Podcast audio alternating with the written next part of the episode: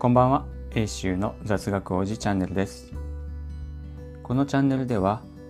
子育ての話や趣味の読書の話を中心に、えー、時折雑学も交えつつ自由に話していきたいと思います。さて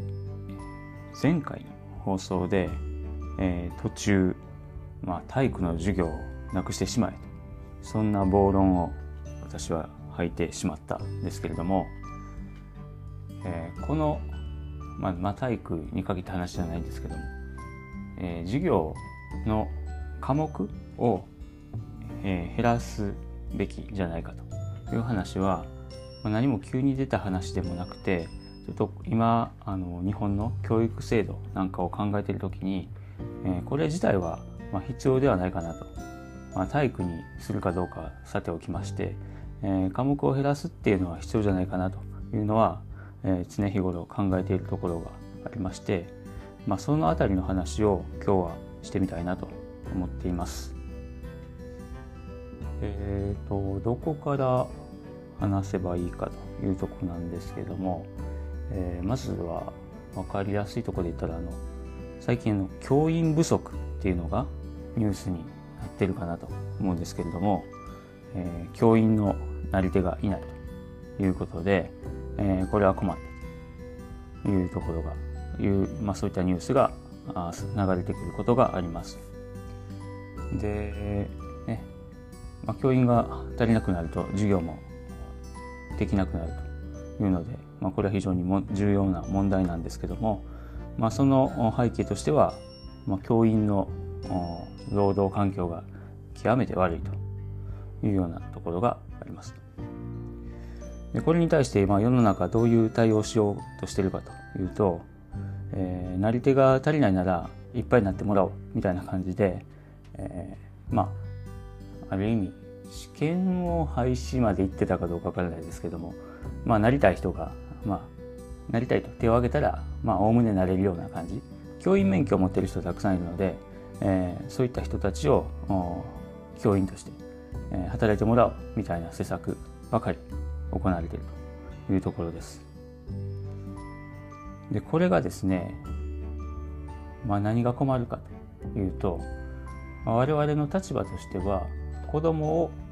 を学校に通わせて、まあ、先生方に指導していただく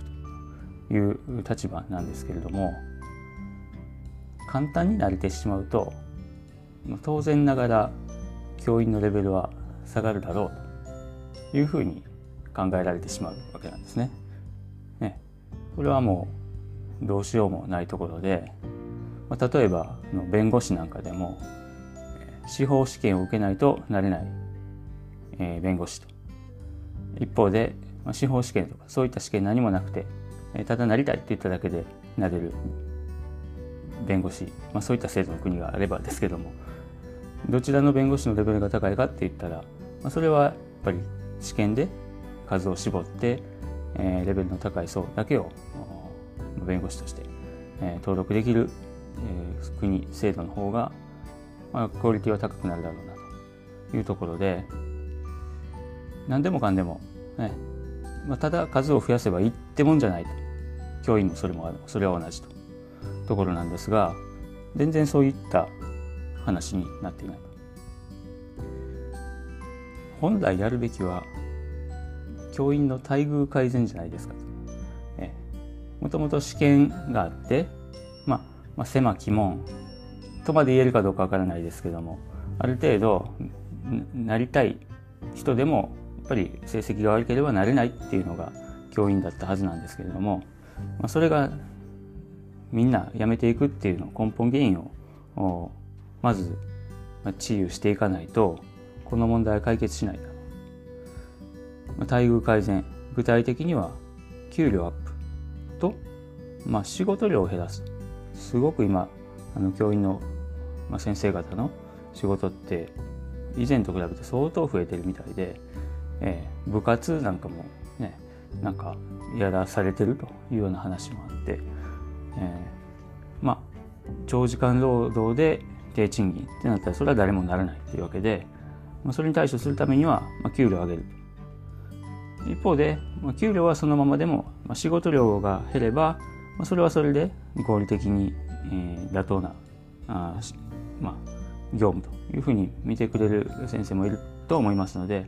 仕事量を減らすっていうやり方も、えー、やり方としてありますよねというところです。えー、結果として、えーまあ、先生方のクオリティも保ちながら、え、労働環境が良くなってより、まあ、授業に集中できると。より良い、え、教育を、まあ、生徒たちに提供していただけるっていうんだったらそれは、まあ、保護者にとっても非常にありがたい話なんでこれはもう、ね、教員だけじゃなくて、えー、全体親も含めて全員全体が考えていかないといけない問題かなと思うんですけれども、この方法ってとして、まあ、それを良くしていく方法として、まあ、いくつか考えてみました。一番簡単なのはあの残業代をちゃんと払うと。なんかあの先生方残業代がつかないらしいですね。今の制度だと。これを残業代をつけるっていうだけでまず、まあ、給料アップにつながりますとそれだけでつながりますというのがありますし、まあ、いきなり残業代つけたら教員の給料が全日本全国でガーンと上がって、まあ、自治体が負担できないっていうことになると思うんですけどももし、残業代ちゃんと支給するって決めたらそれはそれでえ、えー、逆に支給しないように、まあ、要は残業がなくするために、まあ、仕事の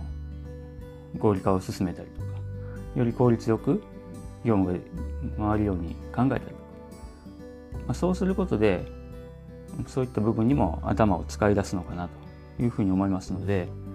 まず、まあ、残業代払ってしまうっていうのが一番早いかなと思ってます。で、まあ、他にもいろいろと方法はあるかなと思っててこれはちょっと今日本で常識と思ってることも疑ってみる必要があるかなというところで、まあ、役割分担を見直すというところで。海外だったらもうその仕事は弁護士とか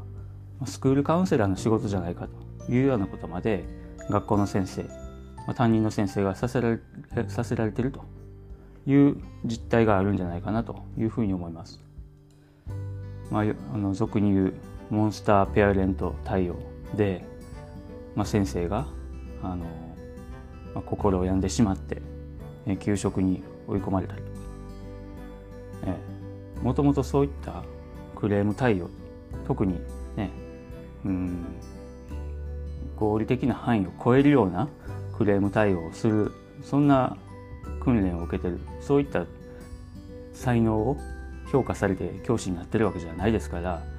えそれを一人の先生に負担させるっていうのはもともとおかしな話でそれはもう教頭校長もしくは社外の専門家が即座にヘルプしてあげないとおかしいですよね。他にも、えー、そうですね最近あの給食代給食費を無料にしようっていうような動きが出てきているんですけれどもこれもあの非常に賛成で、えーまあ、なぜかというと給食代を取ると要は払わない家庭が出てくると。でその回収業務滞留管理回収業務を学校の先生がしないといけない。これあの金融業者の、ね、借金の取り立て業務ですよね。でまあ金融機関に勤められてたらなんとなく感じるかもしれませんけどここまで来ると借りてるもんの方が強い。要は払ってない人間の方が強い。払わなかったからといって給食をいきなりその生徒だけ止めたりってなかなかできないですからサービスは提供し続けないといけないのに、えー、お金は取りに行かないといけないと、えー、開き直られたら取れない、えー、こんな業務にまあ先生の貴重な時間リソースを使われるっていうのは、まあ、それを、まあ、先生の給料、まあ、税金とかで負担されてると思うんですけどこれは、ね、非常にもったいないお金の使い方だと言えるので、まあ、その業務自体をなくしてしまうっていう点で給食代無料にするっていうのはこれはまあ全然ありな方向かなというふうに思います。で、えー、もう一つ、まあ、先生たちの待遇を改善する案として挙げられるのが、学校で教える科目を減らすとということですね。で結局新しいことっていうのは世の中に変化していく世の中に対応するために教えることも増えていくと、まあ、教えたいですよね、ええ、これから世の中に出ていく子どもたちにはどんどんいろんなことを教えたい。だけど時間は限られてる。それに先生たちの準備の時間教材研究の時間採点の時間なんか家に、ね、仕事を持ち帰ってやってる先生もいるようではあるんですけれどもそういった時間にも限りがあるのでいくらこれも教えたいあれも教えたいと思っても一定の線引きっていうのは必要かなと思います。なので本当はこれも子どもたちには学んでほしいなって思うことでもどっか順位付けをしてまあ、切っていかないといけないっていうのはあると思うんですね。まあ、そんなところで私はあの体育っていうことをまあやり玉に挙げて、まあ、他にもちょっと自分の中で考えていることがあるのでまたおいおい話していきたいなと思ってるんですけれども、え多分賛否両論絶対出てくると思うんですけれどもこれはなんか、え役所の偉い人に任せておくんじゃなくて自分たちでも考えていく必要があるかなと。この科目は減らすべき。減らしてもいいんじゃないか。ここをもっとやってほしいとか。逆に新しい分野はそこそこにして今までの古典的な科目をきっちりやった方がいいんでは語学をどうするとかそういったところもいろいろと考えていく必要があるのかなというふうに思っています。えーまあ、本日は、えーまあ、教員不足に関係してですねえー、この、うん、学校教育のクオリティを維持向上するためにどんなことができるかなというようなところを、えー、考えてみました、えー、皆さん聞いていただきありがとうございました。それではまた。Have a good night